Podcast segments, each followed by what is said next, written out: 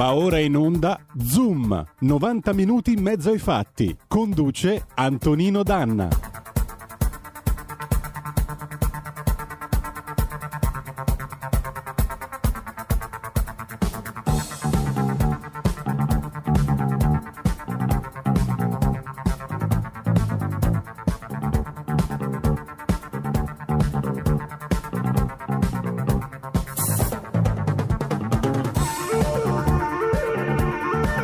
Amiche e amici miei e non dell'avventura, buongiorno. Siete sulle magiche, magiche, magiche onde di RPL.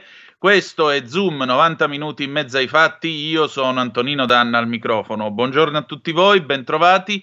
Oggi è una puntata che credo vi interesserà non poco perché parleremo di Islam, parleremo di attentati, parleremo di fondamentalismo islamico e ascolteremo la voce dell'imam eh, Yahya Sergio Yahé Pallavicini che è un islamico, un musulmano di seconda generazione, il presidente della Coreis italiana che eh, vi presenterò tra non molto nell'intervista eh, che abbiamo realizzato pochi minuti fa. L'imam avrebbe dovuto essere eh, in diretta con noi, purtroppo ha avuto un impegno improvviso, però abbiamo realizzato questa intervista che ascolterete. Oggi è giovedì, giovedì siamo un po' ah, stretti perché dopo alle 11.30 avremo eh, Fabrizio Graffione con la Lega Liguria. Io sono pronto per cominciare, saluto Roberto Colombo, nocchiero delle magiche, magiche, magiche onde di RPL. Vi faccio soltanto un appello, se avete tra 18 e 67 anni, un tampone che va diagnosticato il Covid due che certifichino la vostra guarigione, chiamate l'Avis, andate a dare il sangue, chiedete se possono prendere eh, il, eh, diciamo così, se possono estrarre il plasma iperimmune, dopodiché eh, il, eh, salverete vite umane, mi raccomando. E allora, pronti per partire?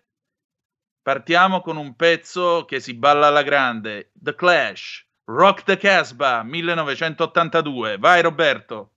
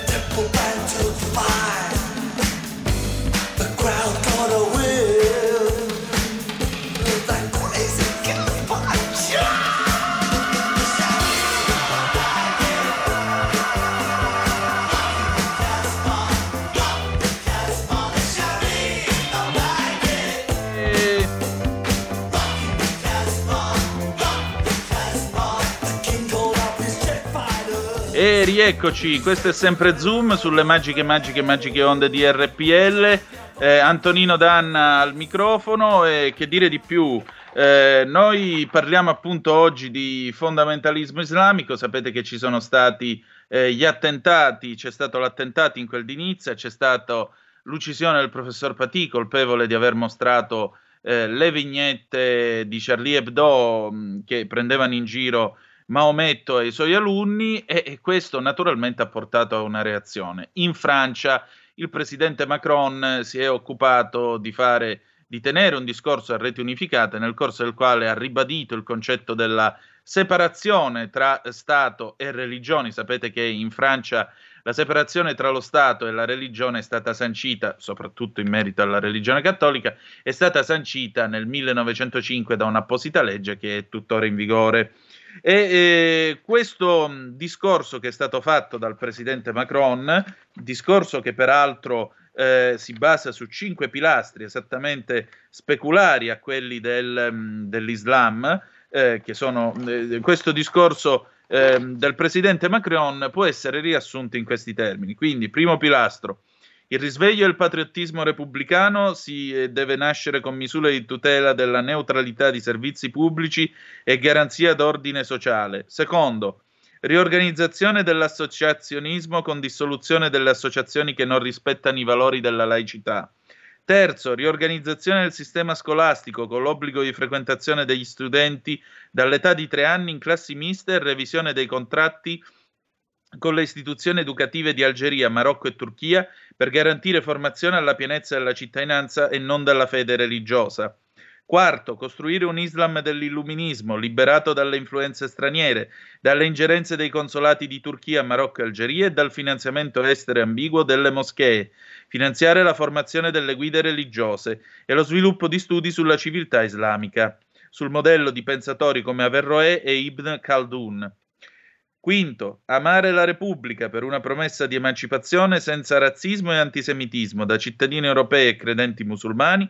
Eh, poi c'è stata naturalmente la reazione eh, da parte degli ulema, cioè i saggi di, tutto, eh, di tutta Europa, i quali hanno sottolineato eh, questo punto. Quando ascoltiamo e rileggiamo molti passi dell'intervento del presidente Macron, troviamo un grave errore di discernimento e proporzione su cosa si intenda per separatismo soggetti separatisti. Se Macron intende per soggetti separatisti solo alcuni militanti wahhabiti, salafiti e del movimento dei fratelli musulmani che abusano della dottrina religiosa e politica per giustificare violenza e formalismo e alienazione psicologica e diffondono un, un sentimento di odio e un comportamento che alterna rivendicazione e vittimismo per promuovere una rivoluzione armata e una ghettizzazione puritana.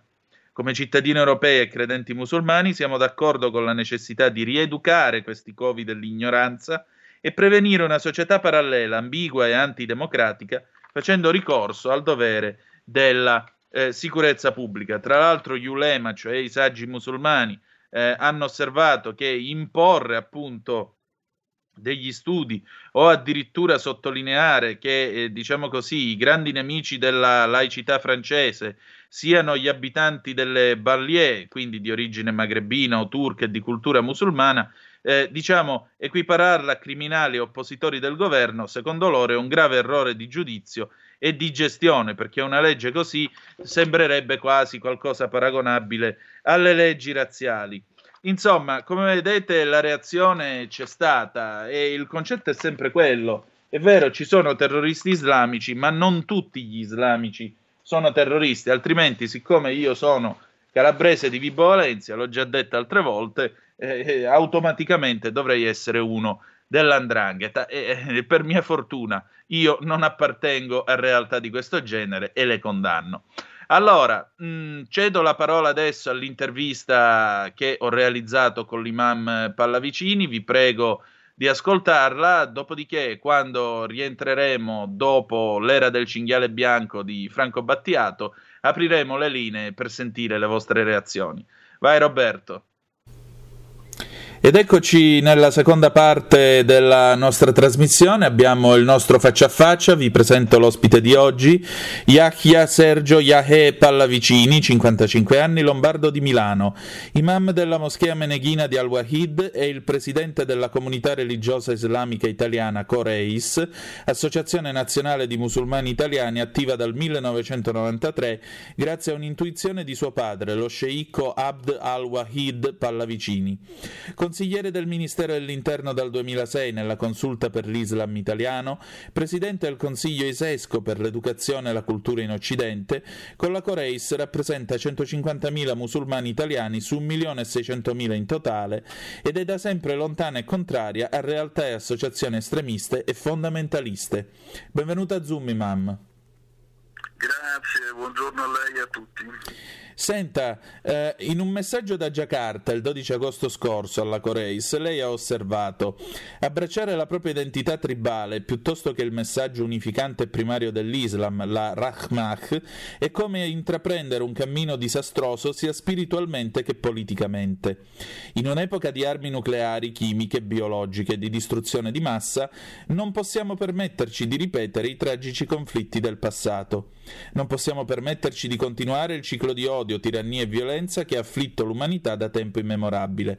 Ecco, questo come si legge, come si concilia in relazione agli attentati che ci sono stati in, Uc- in Occidente negli ultimi tempi? Eh, purtroppo non si concilia perché da un lato ci sono dei barbari criminali violenti che si fanno strumentalizzare dal giustizialismo e dall'odio per distruggere e dall'altro lato ci sono eredi di civiltà tradizionali, eh, fedeli di comunità religiose, cittadini onesti che portano avanti eh, forse con fatica però anche una missione, una testimonianza e una coerenza di principi anche in tutti i campi della, della vita. Quindi eh, è, la, è la differenza tra civiltà e barbarie, non si conciliano. Certo. Senta, eh, io guardavo un documento degli Eulema, cioè di tutti gli, Eulema europei che nei giorni scorsi hanno contestato il discorso fatto dal presidente Macron a proposito della separazione tra lo Stato e la religione in Francia. Riassumo in breve per i nostri ascoltatori. In questo documento il presidente Macron sosteneva un Islam cosiddetto illuminato sulla base di cinque pilastri repubblicani, in base al quale, in altre parole, per essere buoni musulmani all'interno della Francia bisogna abbracciare in toto i valori repubblicani, i valori costituzionali eh, francesi, diciamo così, mettendo un po' la sordina anche al concetto stesso di manifestazione della religione. E la vostra risposta è stata una risposta eh, abbastanza critica, ce la vuole spiegare? Sì, eh, perché l'esasperazione, la polarizzazione, i, i giochini mh, mm, politici a volte creano, inducono delle confusioni se non delle manipolazioni di comunicazione. Eh, in questo caso eh, il Presidente della Repubblica francese ehm, confonde eh, il diritto e il dovere alla piena cittadinanza con il diritto e il dovere alla piena ehm, so dire, lealtà a dei valori spirituali. E quindi trasforma, eh, vorrebbe trasformare il credente soltanto in un cittadino, eh, quindi creando una religione repubblicana che eh, dovrebbe autorizzare o certificare la libertà anche di, di, qualsiasi appartenenza religiosa. In particolar modo poi si rivolge a immigrati di seconda generazione che sono stati sistemati in ghetti delle periferie urbane delle metropoli francesi e, cre- e, crea quindi due concezioni, uno è il separatismo islamista eh, e l'altro è appunto l'Islam eh, del, delle luci o, delle, o dell'illuminismo. E quindi sono due artifici perché se, se, se, vogliamo risolvere la barbarie della criminalità o il provincialismo tribale del, dei ghetti eh, delle periferie eh, va fatto con serietà e con lungimiranza e con sensibilità ma se invece per risolvere un problema ne creiamo un altro dove misconosciamo il, il valore spirituale o le identità religiose o l'intelligenza di gestire l'unità del popolo nel rispetto delle diversità eh, si tradiscono sia i valori repubblicani sia la buona politica ma soprattutto anche la sensibilità spirituale. Quindi nel, nel Consiglio dei, dei, dei, sapienti musulmani d'Europa abbiamo cercato di eh, analizzare, criticare e proporre eh, da un lato prima un chiarimento e dall'altro lato delle proposte di collaborazione un po' più intelligenti. Ecco, per esempio? Ma per esempio eh, c'è mm, la, il, problema, eh, il, problema, strutturale di voler in qualche modo fotocopiare, cioè o, o, a livello francese assimilare le religioni alla cittadinanza repubblicana, eh, oppure eh, in altri posti d'Europa voler parametrare il rapporto con la confessione islamica come se fosse la Chiesa cattolica, quindi creando un clero e creando un papa e così facendo si rischia di fare il gioco proprio dei fondamentalisti che vogliono polarizzare, clericalizzare eh, l'Islam di, creando una struttura di potere che possa essere legittimata dai governi eh, occidentali. Invece lì lo, lo scenario è non, non dobbiamo creare dei vescovi e dei cardinali musulmani in una struttura che non ne prevede, bisogna creare un coordinamento di referenti affidabili a livello locale che possono interagire con le prefetture, con le autorità, le amministrazioni locali eh, e con le altre comunità religiose eh, lo, sempre locali per garantire una trasparenza e un'affidabilità nella gestione anche delle esigenze ma anche dei doveri dei musulmani in Europa, se no si, si crea proprio una, un concorso di lottizzazione di poteri tra moschee, associazioni, ingerenze straniere che crea tutta una confusione dove poi alla fine all'interno di questa confusione c'è chi specula e fa il fondamentalista oppure fa il, il vittimista incompreso. invece bisogna chiarire le cose di religione, chiarire le cose di civiltà e chiarire le cose di criminalità. Certo, chiaramente. Senta, è una ricetta che si può applicare anche in Italia, perché io non riesco più a capire come si ponga il governo italiano nei confronti dell'Islam tricolore, cioè questo governo ha una sua politica musulmana, araba, visto che siamo nel Mediterraneo, o secondo lei manca qualcosa?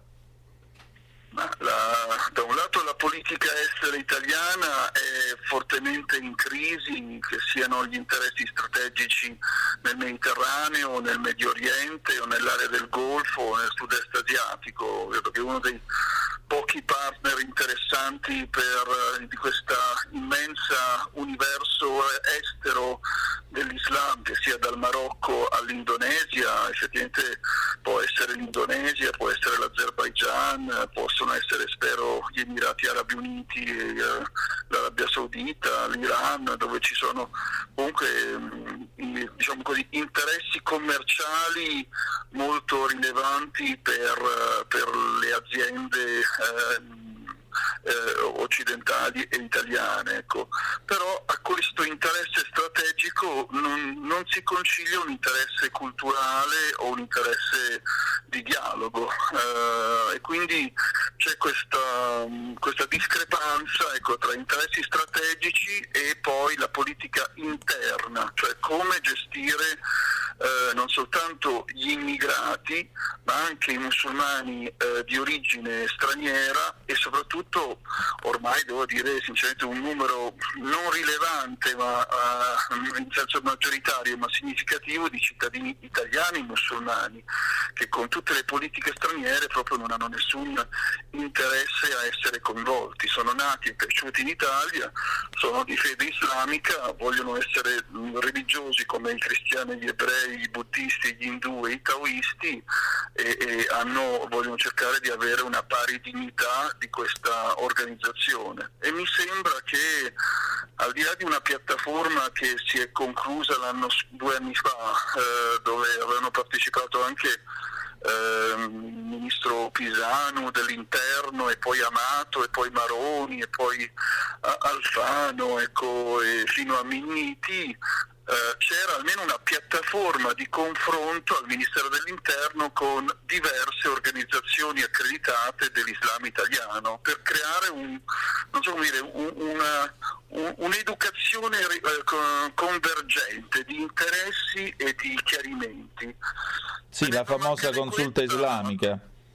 Esattamente, venendo a mancare questa la, la, Costituzione prevede soltanto il riconoscimento degli enti e l'eventuale intesa eh, che possa tradurre in legge eh, degli accordi per l'organizzazione del culto come ministri o come luoghi di culto, come luoghi di sepoltura.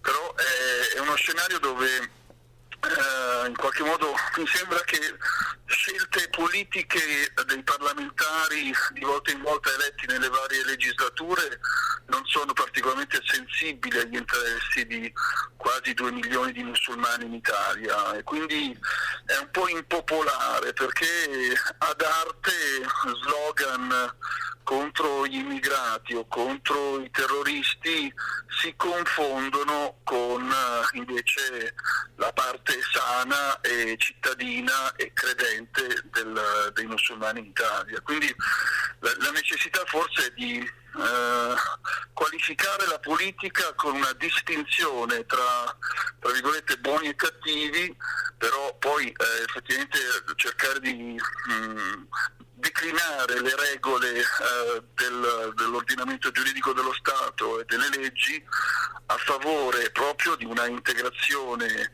anche dei musulmani eh, senza sconti né concessioni ai criminali.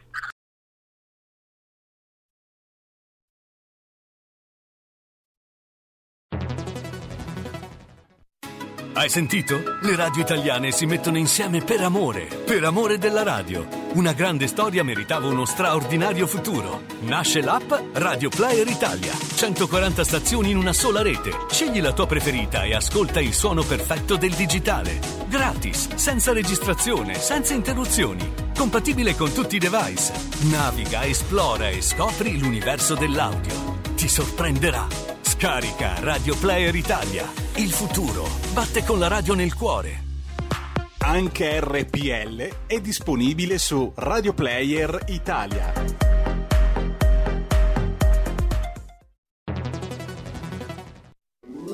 Stai ascoltando RPL. La tua voce libera, senza filtri né censura. La tua radio. Né concessioni ai criminali e questo è l'unico modo eh, per far emergere la parte sana nella sua piena cittadinanza e distinguerla perché sennò rischiamo di essere noi stessi ostaggi, collusi o confusi con eh, i fondamentalisti di turno o, o, quant'altro. Imam, senta, però io a questo punto mi pongo una domanda. Eh, abbiamo visto Charlie Hebdo, abbiamo visto tutti questi casi, ma si può arrivare a uccidere un uomo per una vignetta su Maometto? No, secondo me no, è, è un atto criminale, eh, degenera proprio nella interpretazione, proprio, cioè, qui il problema è non soltanto le animosità, ma è la mancanza totale di senso delle proporzioni. Cioè, questo è il problema, che, sia, che degenera persino nella violenza fisica e, e, e, prima psicologica, prima le piazzate, prima le leggi razziali e prima quant'altro. Cioè, c'è, una, c'è un'incapacità di, eh, di, di, in qualche modo avere delle reazioni benvenute, ecco, anche di pancia, però poi riuscire effettivamente a, a, canalizzare la reazione in senso costruttivo con intelligenza e sensibilità.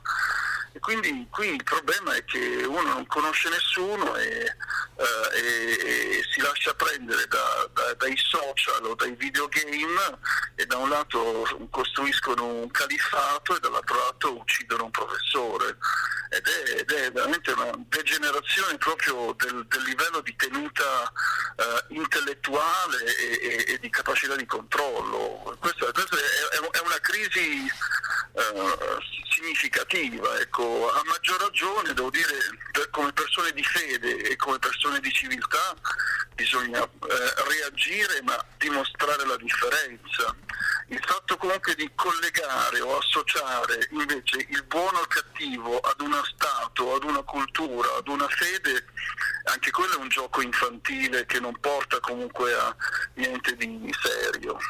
Certo, senta, eh, ribadendo il concetto che non è che ogni musulmano è un terrorista, perché sarebbe come dire che allora, siccome io sono calabrese, sono uno dell'andrangheta, non è assolutamente così. Lei, lei, è musulmano, ma non è terrorista, io sono calabrese, ma non sono dell'andrangheta, per cui cerchiamo di uscire anche dagli stereotipi, eh, come giustamente ci dice. Però mh, mm, io penso a una cosa che disse la buonanima di suo padre, padre, persona che eh, ho sempre molto stimato, se mi posso permettere, eh, lui faceva questa riflessione, dovete stare attenti a questo mondo di povertà, de, de, di, perché è qui che nascono le strumentalizzazioni politiche, è qui che la gente eh, viene indottrinata in maniera pericolosa. Secondo lei allora come facciamo a uscire da questa situazione? Beh, ma l'unica, l'unica via è effettivamente un, uh, il, so dire, il, combattimento intellettuale, cioè mm. che, che, non si trasformi in martirio intellettuale, perché a volte la, la, la, stupidità diffusa e la disonestà diffusa fa perdere un po' la fede o, o la speranza, però eh, noi dobbiamo cercare di portare chiarezza laddove purtroppo lei ben citava la buonanima di mio padre, di cui tra l'altro proprio oggi ricorre il terzo anniversario della scomparsa, e tra l'altro lui mi insegnava che ci sono varie interpretazioni su anche i poveri, ci sono poveri che diventano burattini della criminalità, che sia come diceva lei l'andrangheta, la mafia, la camorra o il fondamentalismo jihadista o, o quant'altro, ecco, ma, ma ci sono anche poveri che sono invece purtroppo eh, dire, hanno, hanno, vissuto una miseria in termini proprio di scarsa attitudine a, a crescere e a cambiare per reagire a delle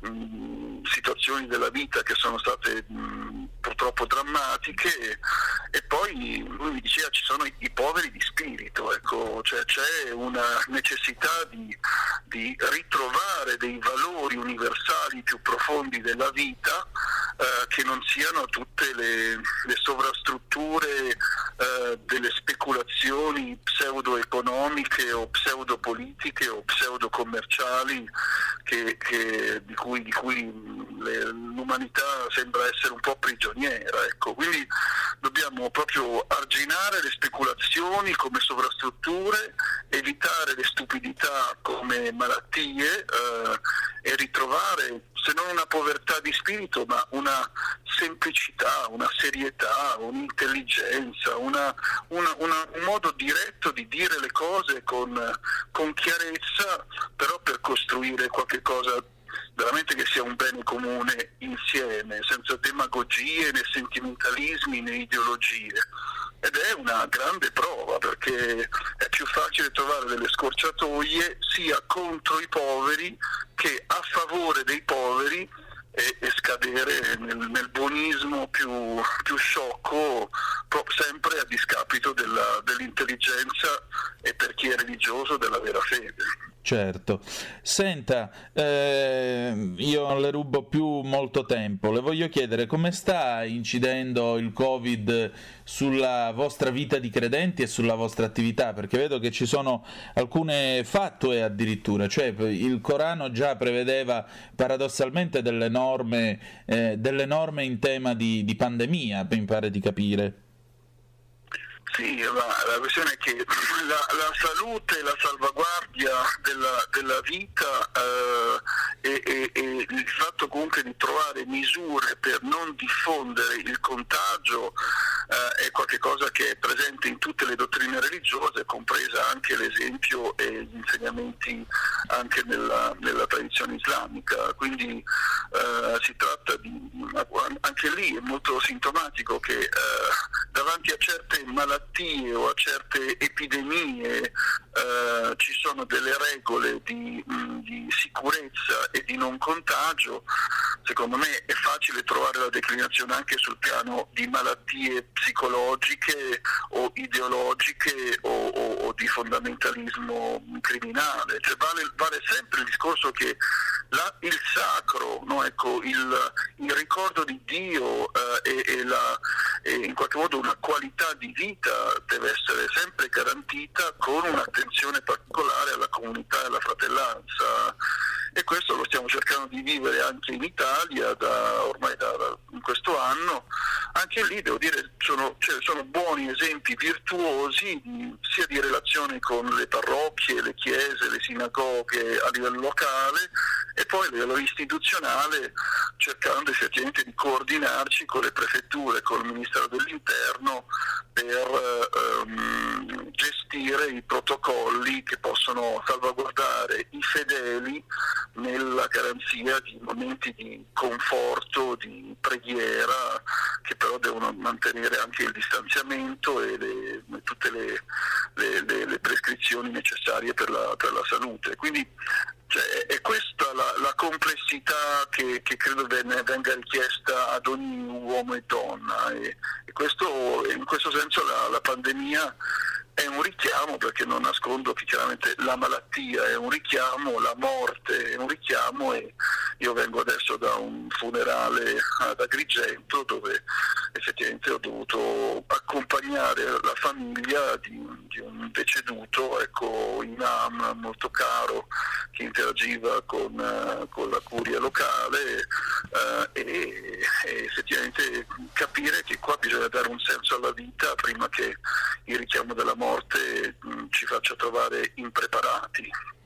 Senta, chiudiamo la nostra conversazione con quella che Gianni Minà dice sia la domanda finale del bravo intervistatore. Eh, che cosa farà domani? Ma domani, eh, domani se non sbaglio è venerdì, quindi faccio in principio il mio sermone eh, per cercare di dare un conforto e dare una testimonianza per, eh, per veramente cercare di continuare a costruire uh, un, un, modello di, di, di spiritualità uh, che possa trovare però anche le sue naturali corrispondenze con le sfide sociali uh, e ispirare magari un, un, un po' più di, di luce in un momento di crisi, ma che non è soltanto la, il, il, il, contagio e, e, anche il fatto di trovare veramente un, una prospettiva um, veramente tradizionale, ecco, che, che, che, colleghi i, i, cieli e la terra e dia un po' più di, di, di senso alla, alla, vita. Quindi cerchiamo di cercarla noi, di, di farci aiutare da, dai credenti e dai cittadini e speriamo che i politici e i governanti siano un po' più sensibili. E, e poi eh, andiamo avanti. La ringrazio di essere stato con noi a Zoom, Imam. Grazie a lei. Grazie a lei. Un caro saluto a tutti. Grazie.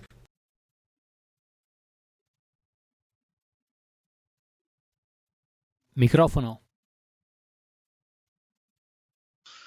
Ecco, rieccoci, avete ascoltato le parole dell'imam Yahya Sergio Pallavicini.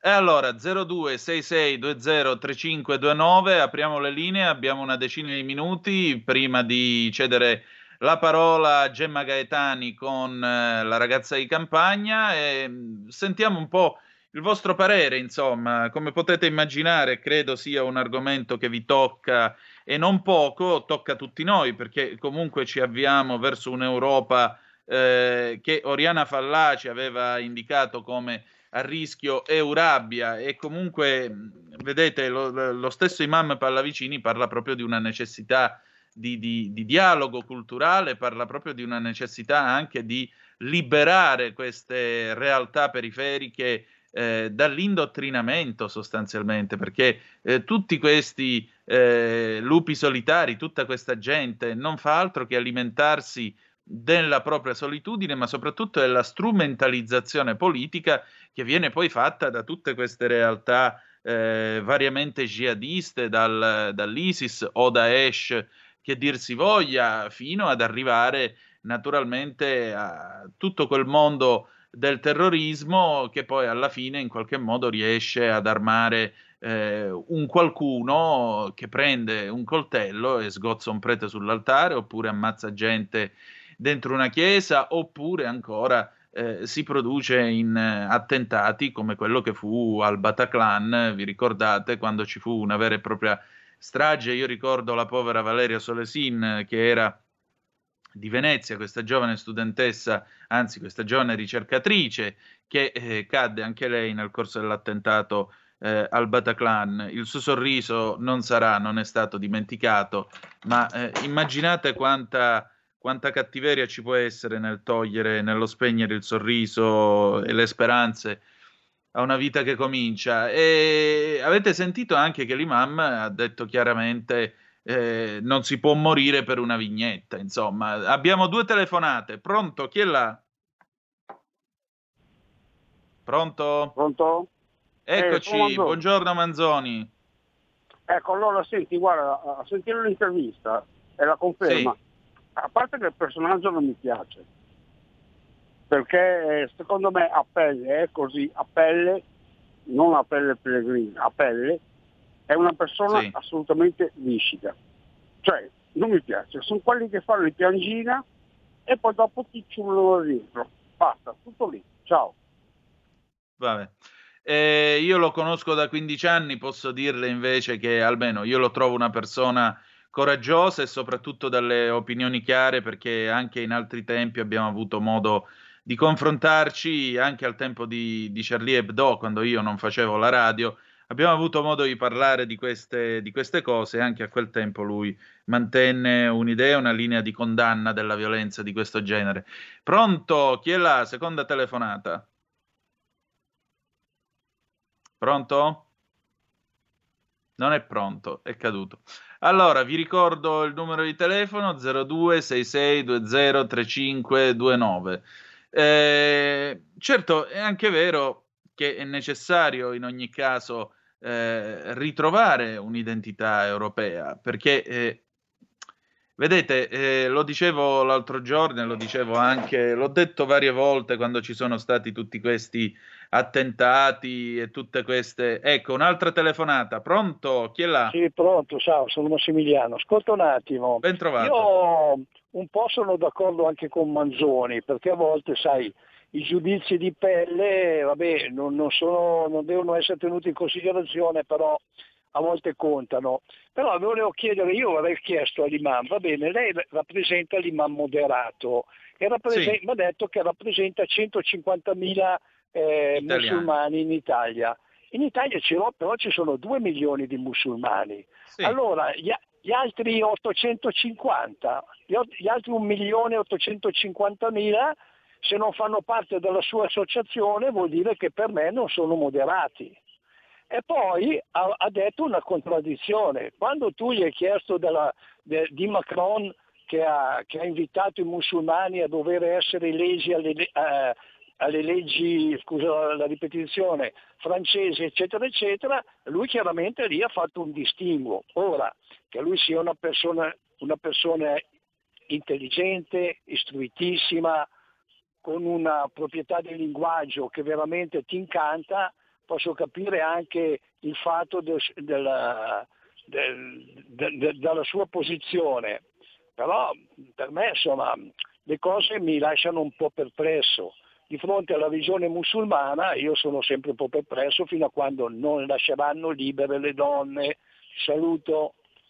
Grazie, ma eh, il punto è questo eh, non è che siccome lui ne rappresenta 150.000, l'altro milione e otto fanno, eh, non sono buoni. Non è questo il punto. Eh, dovete anche tenere presente che l'Islam non è quel monolite che sembra, perché in realtà è diviso in tante tali scuole e linee di pensiero, spesso in contrasto tra loro, contrasti che in alcuni casi sono sfociati in vere e proprie guerre. Pensate a quello che è successo eh, nello Yemen di recente. Cioè, mh, siccome sono varie le sfaccettature, è chiaro che ognuno si rappresenta da sé e ognuno rappresenta le sue tendenze. Lui cerca di rappresentare italiani, tra l'altro lui è un eh, musulmano italiano di seconda generazione perché fu suo padre, eh, lo sceicco Pallavicini, che si convertì eh, da, da, che si convertì dal cristianesimo all'Islam. Quindi voglio dire, ormai esistono gli islamici di seconda generazione che sono 100% italiani tricolore e in quanto tali esprimono comunque delle necessità che non sono certo delle necessità e delle realtà estremiste. Seconda altra telefonata, pronto? Chi è là? Sì, sono Walter Antonino, buongiorno. Ciao. Ehi, ciao. Ciao, ascolta una cosa, Pallavicini, perfetto, è una persona preparatissima, uh, si è guardato bene da dire terrorismo islamico, uh, però vabbè, lasciamo perdere. Io ho letto il Corano e l'ho letto dopo, la seconda volta dopo l'ultimo attentato, quando hanno tagliato la testa al professore, sono andato a rileggerlo per vedere se mi era sfuggito qualcosa. In realtà non mi era sfuggito niente, nel senso se uno legge il Corano, attenzione, ho letto il Corano, quello ufficiale tradotto da Lucoi, quindi non un Corano qualsiasi, quello ufficiale, ed è un libro violento. Eh, ma il problema è che non è nemmeno ufficiale quello del Lucoi, perché del eh. Corano esistono più redazioni che sono ritenute scritte tutte dal dito di Dio. Quindi, come vedi, è sempre, è sempre nell'ambito di questo non essere il monolite. Poi Ascolta. Lucoi, diciamo che ultimamente qualche, eh, qualche eh, sospetto, so. diciamo qualche ipotesi di tendenza un pochettino più stretta. Con i fratelli fuori. musulmani, Comunque... lo so. Pronto Antonino, posso ancora? Sì, ah, prego, no, prego. dirti che settima... due settimane fa a Borgonovo ho parlato con l'ex eh, eh, consigliera comunale di Milano, Marianna Ismael, non mi ricordo come, che è una sufi, un'islamica sufi, e, e loro sono i veri islamici, nel senso che si dissociano da qualsiasi forma di violenza, pur contenuta in un Corano, in uno dei tanti Corani. Si vede che Dio aveva tante mani, probabilmente era Calì, non era Allah quello che ha dettato, perché ogni mano ha dettato un Corano a questo punto. Io la Bibbia l'ho letta, ho letto la Bibbia, ho letto il Corano, ho letto la Vesta, le religioni che mi interessano, e vabbè, il più violento è, è quello, poi che l'abbia scritto Lucoia. Comunque, ecco, per dirti, gli islamici sufi li approvo Bene. Ecco, questo hai trovato il tuo ramo Islam che più ti piace, però il, comunque l'imam ha condannato la violenza e, e, se leggete anche i messaggi che lui eh, pubblica sul sito della Coreis italiana potete vedere che la sua precisazione è sempre verso una religione di pace, una condanna continua della violenza e della prevaricazione. Ultima telefonata, pronto? È caduta. Va bene, eh, dunque si è fatta l'ora, grazie intanto alle vostre telefonate, scusatemi perché oggi lo sapete siamo in edizione un po' ridotta, grazie anche dei vostri interventi che sono sempre stimolanti. E adesso diamo la parola alla nostra Gemma Gaetani, la ragazza di campagna. Roberto, quando vuoi possiamo andare con la sigla, possiamo eh, chiamare la nostra Gemma e sentire oggi di che cosa si parla, perché oggi c'è un tema che vi sconfinfererà, perché si parla niente poco di meno che di vasocottura, amiche e amici miei, e non dell'avventura. Ci siamo, Roberto?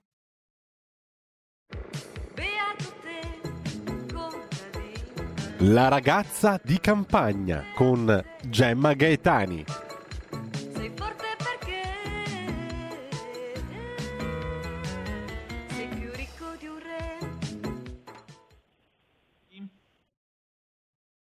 Ci sei Gemma? Sono, ciao, buongiorno Antonino. Oggi non mi vedi perché i bar appunto sono chiusi e quindi ho pensato di, di, di, di, fare la chiamata normale. Magari la prossima volta mi organizzo in un altro modo e riusciamo a Ma vederci. Sì. Allora, sì. allora, buondì, oggi vaso cottura. Oggi vasocottura, sì, io ho pensato di andare a fare appunto un'indagine all'interno del, del, del tema vasocottura proprio perché ho letto un articolo che mi ha un po' allarmato, eh, che parlava del rilascio delle microplastiche all'interno dei contenitori in polipropilene usati per cuocere eh, nel microonde. Se tu consideri che molto spesso anche i biberon per i bimbi sono in polipropilene e vengono o eh, appunto sterilizzati all'interno del microonde oppure addirittura ci si cuoce direttamente il latte che poi si dà ai bimbi, ecco questo, questo fatto mi ha allarmato perché si parla del rilascio di microparticelle plastiche per addirittura 55 milioni per litro. Allora mi sono detta, vedi, è sempre la solita storia, cioè la plastica sostituisce il vetro nelle bottiglie dell'acqua, del latte e anche nei contenitori che adesso noi usiamo per cuocere e per conservare. Quindi è, un, diciamo, è stata una una, un, un, progresso, una forma di una scelta di progresso che però come sempre accade, e questo i, i progressisti puntualmente lo, lo, negano, però invece è così, il progresso risolve forse un problema precedente, però ne crea uno o anche di più di nuovi che sono determinati proprio dalla, eh, dal nuovo strumento utilizzato, come in questo caso per la plastica, perché quando noi usavamo soltanto il vetro, certamente avevamo il problema della frangibilità del vetro che la la plastica risolve, ma il vetro non rilasciava certamente microparticelle plastiche che ancora poi non sappiamo a che cosa possono portare, ma non credo che ci potrebbero fare bene, ecco, non credo proprio. Allora ho deciso di parlare di vasocottura proprio perché è una tecnica che sia i regressisti, tu sai che Bersani mi fa ridere perché ehm, con spregio chiama quelli che non sono progressisti regressisti, no? come se fosse una colpa o insomma un, un errore. In realtà il, il regressismo ha, ha il suo perché, diciamo così, tant'è vero che addirittura persone che probabilmente sono, si identificano come progressiste stanno recuperando la vasocottura, cuocendo proprio in quel forno a microonde nel quale appunto la plastica invece rilascia microparticelle. La vasocottura comunque è una tecnica assolutamente tradizionale perché se tu ci pensi, quando le nostre nonne facevano la conserva di pomodoro, facevano le marmellate in casa e poi dopo ti ricordi? Si chiudevano i barattoli no. ermeticamente, si mettevano dentro il pentolone, si riempiva di acqua eh, fino a tre quarti più o meno dell'altezza dei vasetti, ci si mettevano dei canovacci intorno per evitare che il vetro si rompesse e si faceva bollire un po'. Poi si tiravano esatto. fuori i esatto. vasetti, si aspettava che si creasse il sottovuoto e in questo modo noi pastorizzavamo e sterilizzavamo quei cibi. Ecco, la esatto, è un rito che si compie ogni estate in Calabria si riempie la coddara, la caldaia con le bottiglie con la salsa, dopodiché, come si dice in dialetto, si spara il tumbo, cioè si riempie di acqua fino all'orlo, si mette sopra una bella tela, ci si accende il bruciatore a gas, bolle, una volta che ha bollito, raffredda e sterilizzato. Perfetto. Perfetto, e infatti quella lì è una cottura perché se ci pensi si mette la salsa di pomodoro a crudo, se noi facessimo la, e la conserviamo però anche 12 mesi, no? trattata in questo modo, se invece noi mettessimo la salsa di pomodoro in una bottiglia, la chiudessimo per bene, la mettessimo in frigorifero, pure anche in frigorifero, comunque dopo massimo 15 giorni sarebbe tutto marcio dentro quella bottiglia. Vaso cuocendo non succede, infatti tanti eh, esaltati della vasocottura perché si sono sono rivolti a, a questa tecnica perché si cucinano magari la domenica, si fanno 6, 10, 12 vasetti no? di porzioni che poi mangeranno durante il resto della, della settimana che, che, che, verrà, proprio perché oggi come sai c'è pochissimo tempo, quindi in città veramente poche sono le persone che fanno le conserve, però recuperare una tecnica antica significa anche questo. E significa anche fare un'esperienza, oggi si parla tanto di esperienze, un'esperienza sensoriale molto diversa perché la vasocottura funziona così, si mette tutto tutto insieme all'interno del vasetto, mm. lo si chiude ermeticamente e poi dopo si può cuocere in pentola a bagnomaria, in forno a bagnomaria, eh, in forno a contenitore aperto e poi dopo si chiude, in eh, microonde facendo assolutamente attenzione per usare i vasetti giusti perché ci deve essere un tappo particolare, se no il vasetto può anche diciamo, surriscaldarsi e magari esplodere.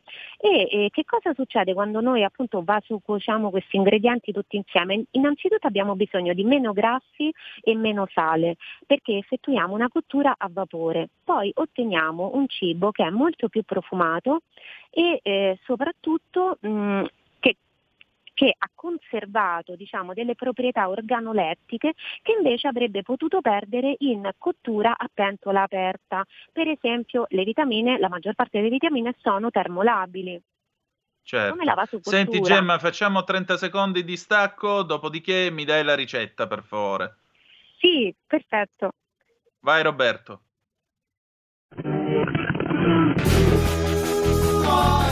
Alle ore 16.30 su RPL arriva un baldo giovine con una folta barba, si chiama Marco Pinti, voi lo conoscete bene ed è colui al quale è dato il gravoso compito di risollevare le sorti eh, del pomeriggio radiofonico. Non è un compito da poco, ma l'intrepido ragazzo, mm, forte della sua faccia tosta, è assai in grado di tener testa a tutto ciò che nel pomeriggio si agita sulla scena politica, economica, finanziaria e perfino transatlantica. Alle 16.30 su RPL Marco Pinti, Rebelot.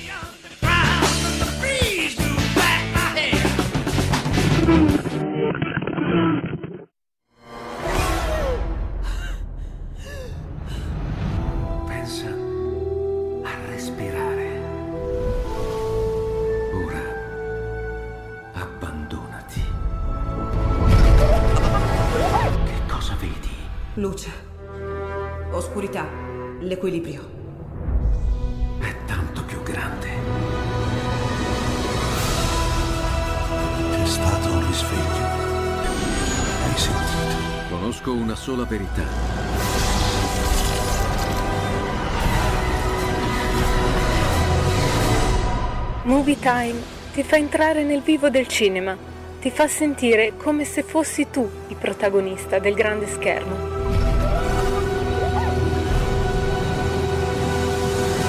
Ogni sabato dalle ore 16. Stai ascoltando RPL. La tua voce libera, senza filtri né censura. La tua radio.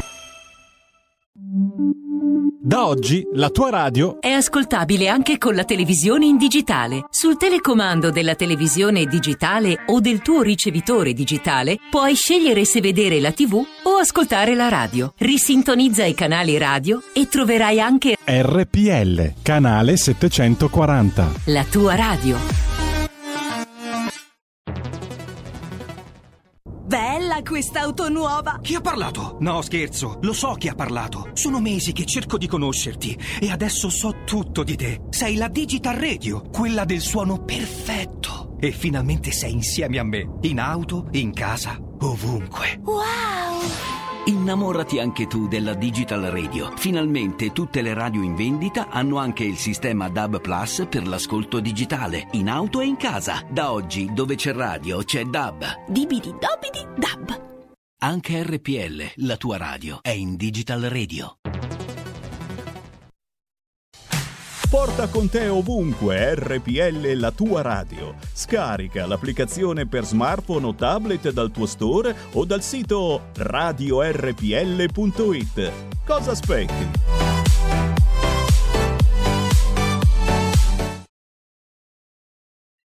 E rieccoci, Gemma, allora, che ricetta ci dai per la vasocottura?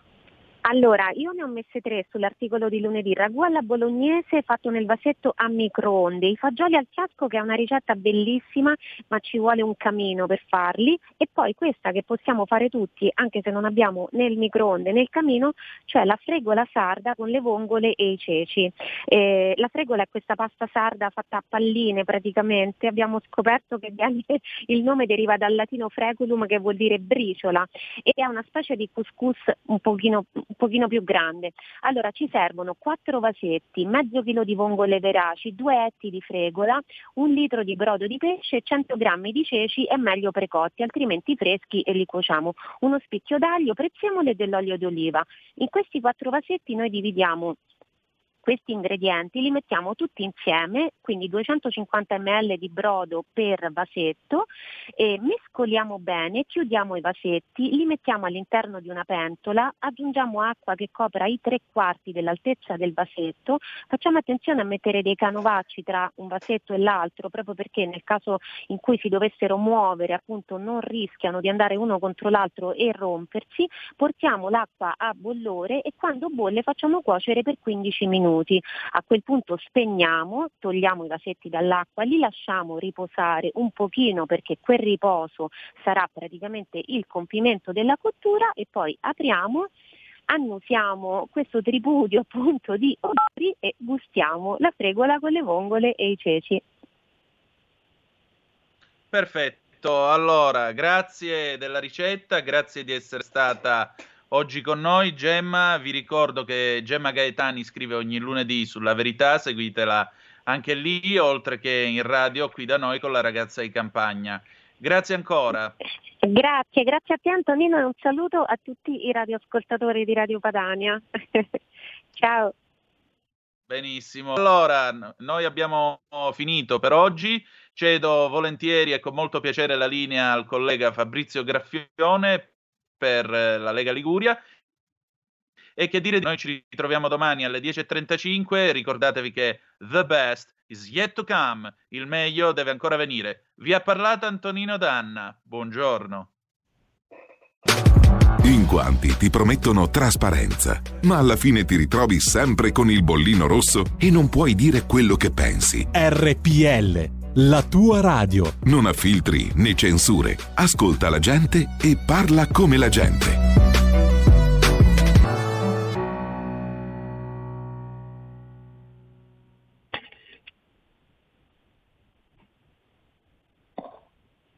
Fabrizio Graffione, già lo sentiamo, buongiorno, benvenuto.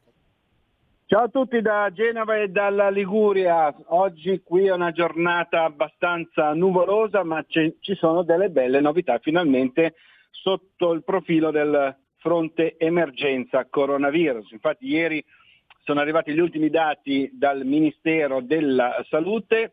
La Liguria è stata classificata in area di criticità arancione quando avevamo un indice R, R con T pari a 1,47 con 1,52 Genova, mentre da ieri sera l'indice R con T nella nostra regione è sceso a 1,10 e a 1.06 nel capoluogo Ligure, quindi una bella notizia finalmente dal, ufficiale dal Ministero della Salute.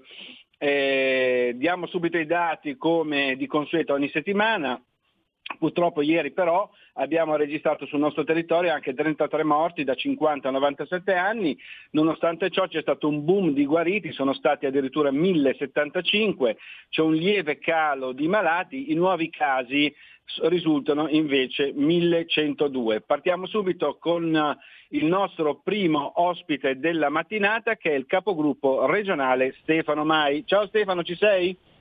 Sì, ciao, buongiorno a tutti. Dove ti trovi in questo momento Stefano? Sono tornato un attimo nell'ufficio, eh, stavo facendo una riunione con i capigruppo di maggioranza, mi sono assentato un attimo per collegarmi con voi. Ti ringraziamo. Allora, dunque, io eh, so che martedì scorso, l'altro ieri, in Consiglio regionale è passato un ordine del giorno firmato da tutti i consiglieri regionali della Lega, primo firmatario ricordo Brunello Brunetto, che riguarda gli anziani. Come sapete eh, la scorsa settimana c'era stata un po' una polemica una, che è andata alla ribata anche a livello nazionale per una frase tra virgolette un po' infelice di Toti che poi lo stesso governatore Ligure ha chiarito no? sui social network e, e, tu hai preso una, una netta presa di posizione perché la minoranza che aveva attaccato con veemenza Toti e il centrodestra poi in Consiglio regionale non ha votato a favore del nostro ordine del giorno che impegna la Giunta, leggo testualmente, ad attivarsi sin da subito per mettere in campo tutte le iniziative necessarie e utili volte alla tutela dei nostri anziani e alla valorizzazione della terza età in Liguria e nel contempo chiedere ulteriori fondi al governo centrale che ad oggi ha fatto ben poco per le persone più fragili. Sì, sì, esattamente così. Beh, noi abbiamo voluto ribadire quella che è la nostra posizione.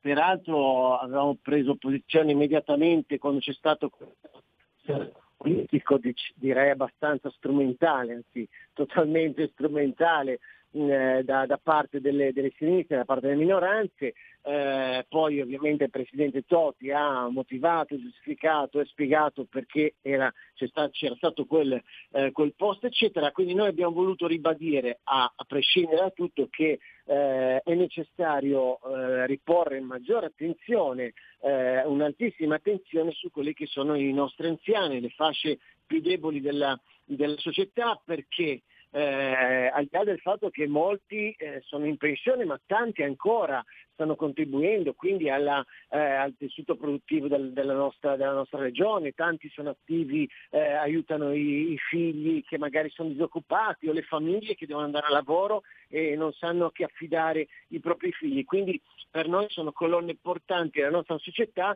però a causa, eh, eh, abbiamo, hai ribadito tu questa mattina i numeri del coronavirus, a causa di questa pandemia molti purtroppo eh, non riescono a, una volta che sono attaccati da questo maledetto virus, non riescono a eh, avere la meglio e sconfiggerlo. Quindi è necessario prendere eh, tutti i provvedimenti necessari per tutelarli maggiormente. Eh, noi, eh, insomma, Matteo Salvini lo ricorda sempre a livello nazionale, sono state fatte tantissime proposte in questo senso, però il governo e anche ovviamente in Liguria è stato ampiamente dimostrato, lo vediamo tutti i giorni, non ha preso alcuna posizione in questo senso. Quindi abbiamo voluto ribadire eh, in occasione del, della discussione sul programma di governo della Regione Liguria e quindi della maggioranza, abbiamo voluto ribadire questo aspetto.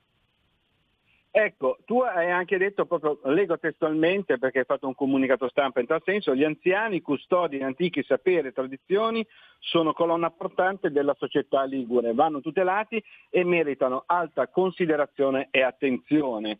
Invece i rappresentanti del, de, della minoranza appaiono a dir poco incoerenti se non ipocriti in questo eh beh, senso. Tanto eh, insomma, lo, lo, lo, sappiamo che eh, custodiscono saperi, tradizioni, e, purtroppo quelle, quei valori fondamentali che a volte non vengono eh, trasferiti ai nipoti perché la società è cambiata rispetto a, a, molti anni fa, però loro sono ancora appunto custodi di, questi, di queste tradizioni, quello che era il vivere di una volta nelle nostre, nelle nostre città, nel, nel nostro entroterra. Eh, e mh, sì, la minoranza si è, si è comportata come in, in qualche modo ci aspettavamo, nel senso che ha provato a strumentalizzare nuovamente questa situazione e si è astenuta e non ha votato quindi questo ordine del giorno. Io ritengo che sia un, um, un, comportamento molto ipocrita quello di non voler sottoscrivere, comunque non voler votare un provvedimento così importante che sostanzialmente non andava a, a dire chissà che, ma andava ad impegnare ulteriormente il governo regionale a prendere posizioni, quindi impegnarsi maggiormente e a chiedere eh, risorse, risorse mai viste al, al governo nazionale e la minoranza ovviamente, forse conoscendo anche i limiti del proprio governo nazionale, che non dedica attenzione sufficiente a questa, eh, questa popolazione, a questo, mm, a questo diciamo, alla terza età eh, non si sono sentiti di votare favorevolmente questo ordine del giorno. Questo eh, a noi è ovviamente dispiaciuto perché sarebbe, bello, eh, sarebbe stato bello eh, vederlo votare all'unanimità, ma così non è stato e quindi hanno confermato il loro voler eh, non contribuire a, ad una discussione ma voler difendere un governo nazionale che continua a prendere in giro tutti i cittadini. Ecco, io eh, adesso volevo cambiare pagina un attimino e mh, mm, mi stavo dimenticando in apertura perché con l'emergenza coronavirus qua arancione, area arancione eccetera siamo un po' tutti eh, diciamo scombussolati. Ecco, oggi è il 12 novembre anche da, eh, da Genova e dalla Liguria vogliamo ricordare la strage islamista di Nassiria dove morirono i nostri carabinieri, un, un, ricordo forte dalla nostra regione. E cambiamo effettivamente pagina anche con, eh, con Stefano Mai. Allora, il tema della caccia, eh, come sapete Stefano è stato assessore all'agricoltura e alla caccia fino alla, alla fine della scorsa legislatura, poi è subentrato il nostro Alessandro Piana. Eh, c'è un po' di, ehm, eh, ci sono dei dubbi sul fatto che in, zona arancio- in area arancione, in area di criticità arancione, i cacciatori possono andare a svolgere questa attività venatoria che è legittima, che è consentita, eh, in un altro comune, che si possono spostare da comune a comune. Mi sembra che Alessandro abbia scritto al prefetto di Genova in tal senso, Stefano. Assolutamente, l'assessore Piana ha scritto al prefetto di Genova come coordinatore di tutte le prefetture liguri proprio per ehm, avere risposte su questo. Da una nostra interpretazione, considerato che il DPCM mh, mm, non vieta lo spostamento tra comuni per attività che non sono state chiuse, quindi la, la caccia è un'attività che non è stata interdetta, che, è, che non è stata chiusa, perciò per questo motivo noi riteniamo che ci si possa appunto spostare per poterla praticare, sia caccia singola che in forma singola che in forma collettiva, quindi mi riferisco alla caccia al cinghiale. Per noi vedi, al di là, la caccia, la caccia, al di là di rappresentare la tradizione, cultura di un popolo e eh, una passione per, per, moltissimi in questa regione, ma in tutta Italia, per noi è anche una necessità, perché specie per contrastare il numero eh, in, in, forte incremento di ungulati, mi riferisco principalmente ai cinghiali, è necessario un'azione di caccia. Durante l'anno noi cerchiamo di arrivare, eh, diciamo, rimuovere i problemi con eh, il, il, la vigilanza regionale che abbiamo istituito cinque anni fa, ma eh, non riusciamo. Quindi abbiamo bisogno dei cacciatori e dell'attività venatoria. Quindi speriamo che oggi la la prefettura ci dia un parere, quindi non solamente sulla caccia ma anche sulla pesca, perché poi eh, anche la pesca, con una passione praticata da 160.000 eh, persone appassionate in Regione Liguria, possa eh, vedere ancora la continuazione e quindi lo spostamento tra, eh, tra, tra comuni. Ecco, guarda, consentimi di chiudere con te con una battuta. Si può andare a giocare a golf in un comune diverso da quello della residenza, in area arancione, ma non si può andare a caccia al momento, o perlomeno ci sono dei dubbi in tal senso, non è stato ancora chiarito, mi sembra una cosa veramente assurda.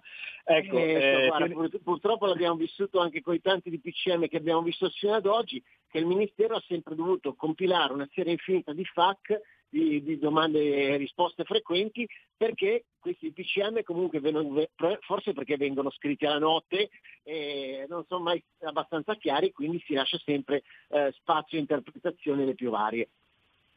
Benissimo, ti ringraziamo Stefano, ci sentiamo la prossima volta. Buon Grazie lavoro, voi, buona giornata. A tutti. Ciao Stefano, buon lavoro e buona giornata al nostro capogruppo regionale Stefano Mai.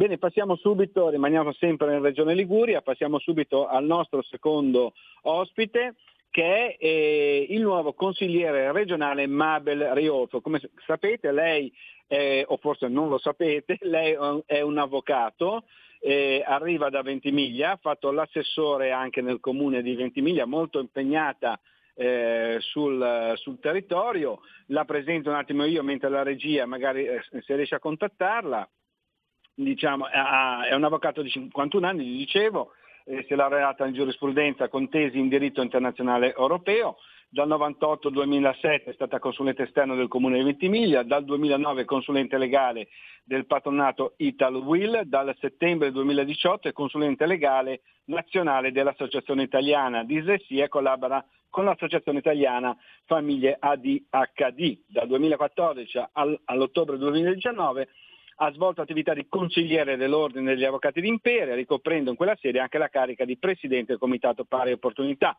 Dal giugno dell'anno scorso ha ricoperto, come dicevo in apertura, l'incarico di assessore servizi sociali, scolastici ed educativi del Comune al confine con la Francia. Vediamo, sentiamo, Mabel, ci sei? Buongiorno Fabrizio. Ciao, buongiorno a te. Come va? Dove ti trovi in questo momento? Mi trovo nel mio ufficio a Ventimiglia. Allora, innanzitutto ti facciamo i complimenti e ti auguriamo un bocca al lupo per il tuo nuovo incarico. Grazie Crepi, un bellissimo incarico. allora, senti, io ti ho visto molto, tra virgolette, emozionata, hai anche scritto su Facebook quanta emozione, comunque vince la squadra, no? E hai anche certo. spiegato che porterai avanti le istanze del territorio con dedizione garantendo il massimo impegno. Ecco, certo. eh, eh, quale sarà il tuo primo impegno per, per l'Imperiese?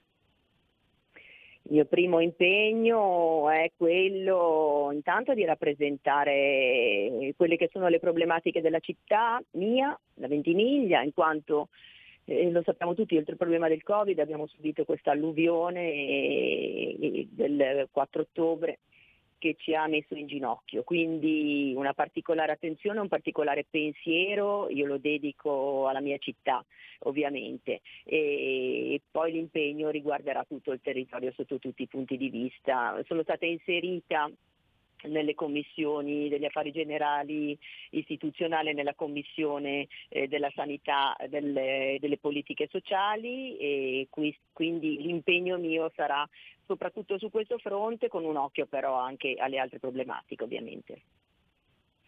Senti, a proposito dell'alluvione, io so che eh, per l'Imperiese mi sembra eh, sono stati quantificati, c'è una prima stima, certamente una prima stima, ma sono stati quantificati circa 50 milioni di danni, sembrerebbe che il governo, sembrerebbe che il governo ne dia soltanto 6 milioni, una cifra del tutto insufficiente per il tuo territorio. Ma eh, io non capisco la miopia di Roma nei nostri confronti, cioè come se la Liguria eh, venisse sempre trattata come una regione di, di serie B. Eh, le problematiche territoriali penso debbano conoscerle bene, eh, i 50 milioni di euro anche come stima secondo me sono, sono pochi, già, già, come stima, figurarsi 6 milioni che ci vogliono dare, eh, non bastano neanche appunto non, per la mia città, quindi non, non, si sa di cosa si parli, cioè da noi ci è crollata una passerella che ci verrà a costare questo, questa somma, penso. Quindi mh, mm, sì, sì. altro che sotto, sottostimata la somma, è, è assolutamente iniqua, sicuramente. Hai, per, hai perfettamente reso l'idea. Senti, un'ultima cosa prima di lasciarti. il confine lì a Ventimiglia com'è la situazione sia dal punto di vista dei migranti sia dal punto di vista eh, diciamo, dei frontalieri che vanno a lavorare in Francia, a Monte Carlo dico per esempio? Eh, ci sono controlli o tutto a posto o com'è la situazione? Allora, i controlli mi pare che oggi, perché poi qui la situazione cambia ogni giorno, no? a seconda sia della situazione italiana sia della situazione francese. E so che oggi eh, per l'entrata in Italia si controllava l'autocertificazione. Eh, quindi insomma la situazione qua in una città di confrontiera è sempre abbastanza critica anche dal punto di vista della, dei migranti che eh, arrivano e continuano ad arrivare e, e, affollano la nostra piazza della stazione di giorno e di, no, di notte, e, spesso senza mascherina, quindi eh, la situazione è sempre preoccupante, occorre intervenire sempre da un punto di vista a livello romano per eh, il blocco degli sbarchi assolutamente e noi lo sentiamo in modo particolare qui.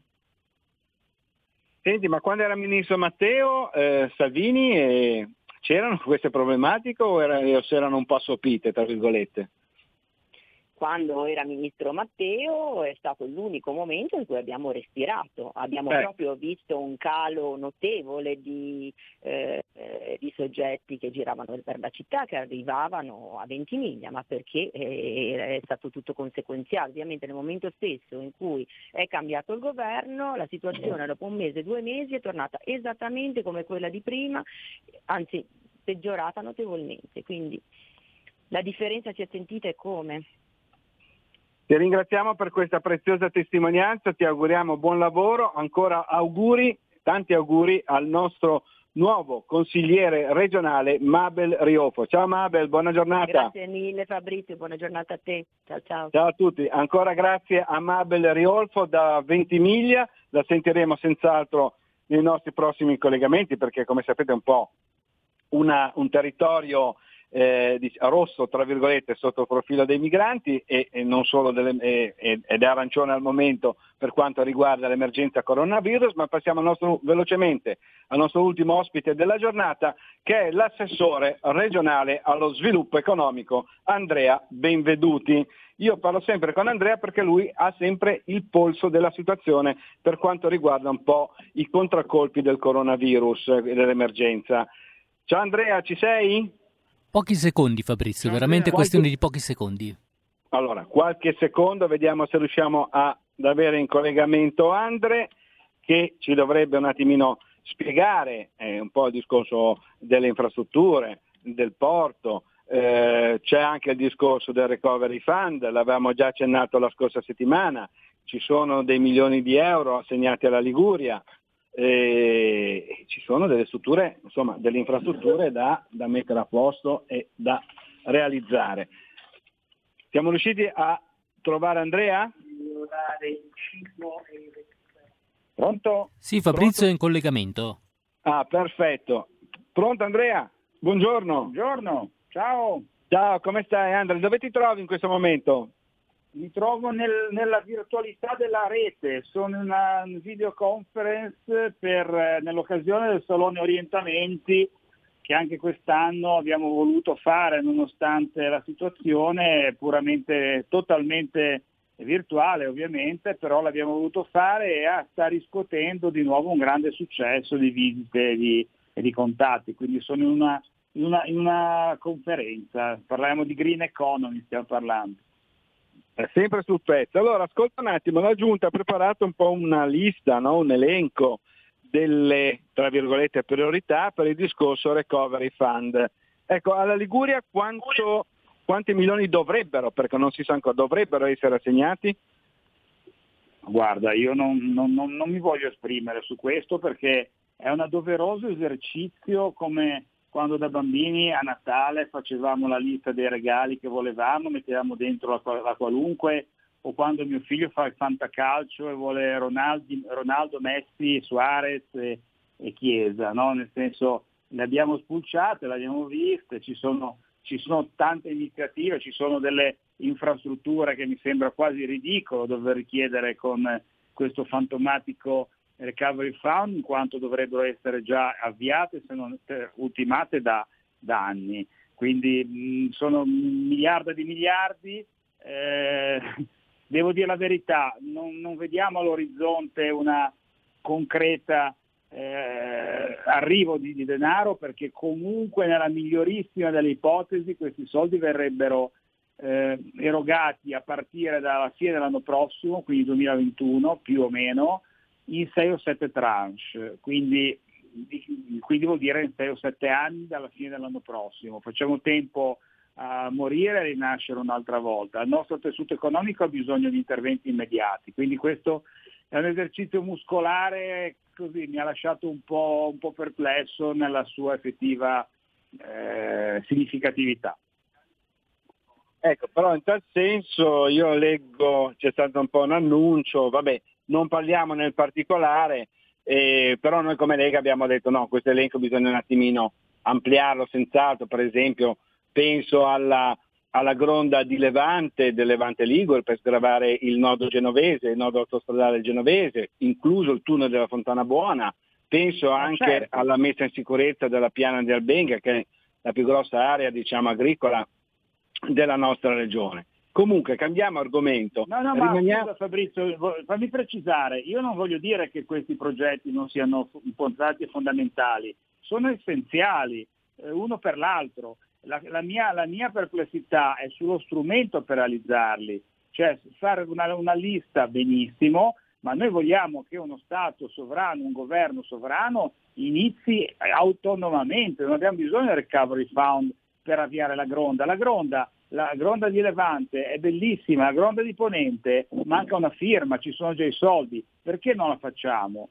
Quindi questo recovery fund mi sembra buttare la palla in tribuna per prendere tempo. Vogliamo iniziare con le opere? Intanto facciamo quelle che sono finanziate già ma, pronte per una firma. Quindi bellissimi progetti, ma noi vogliamo che questi recovery fund, non recovery fund, vengano progettati e avviati uno dopo l'altro. I soldi si trovano anche in altro modo. Cioè sostanzialmente tu dici, beh, ci sono tantissime opere che sarebbero state dovute, dovrebbero essere state, dovevano, scusa, essere state finanziate direttamente dal governo e il governo non, non ha fatto nulla e approfitta mh, diciamo, del recovery fund per prendere tempo. Sostanzialmente questo ma Assolutamente sì, ma alla gronda di Ponente manca la firma, i soldi ci sono, Edoardo, il nostro, il nostro segretario Edoardo Rixi lo dice da si sta sgolando, ormai non lo dice neanche più perché ha perso la voce, credo, ma è forza di dirlo.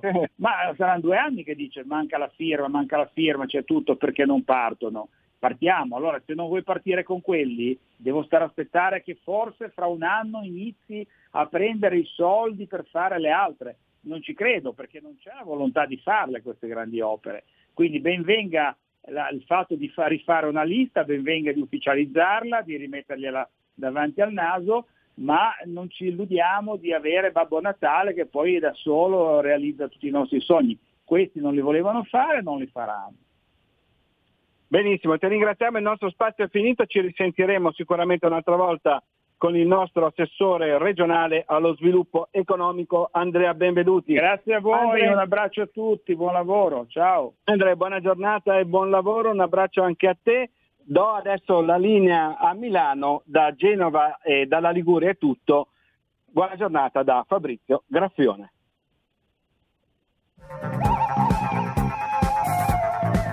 Avete ascoltato Zoom, 90 minuti in mezzo ai fatti.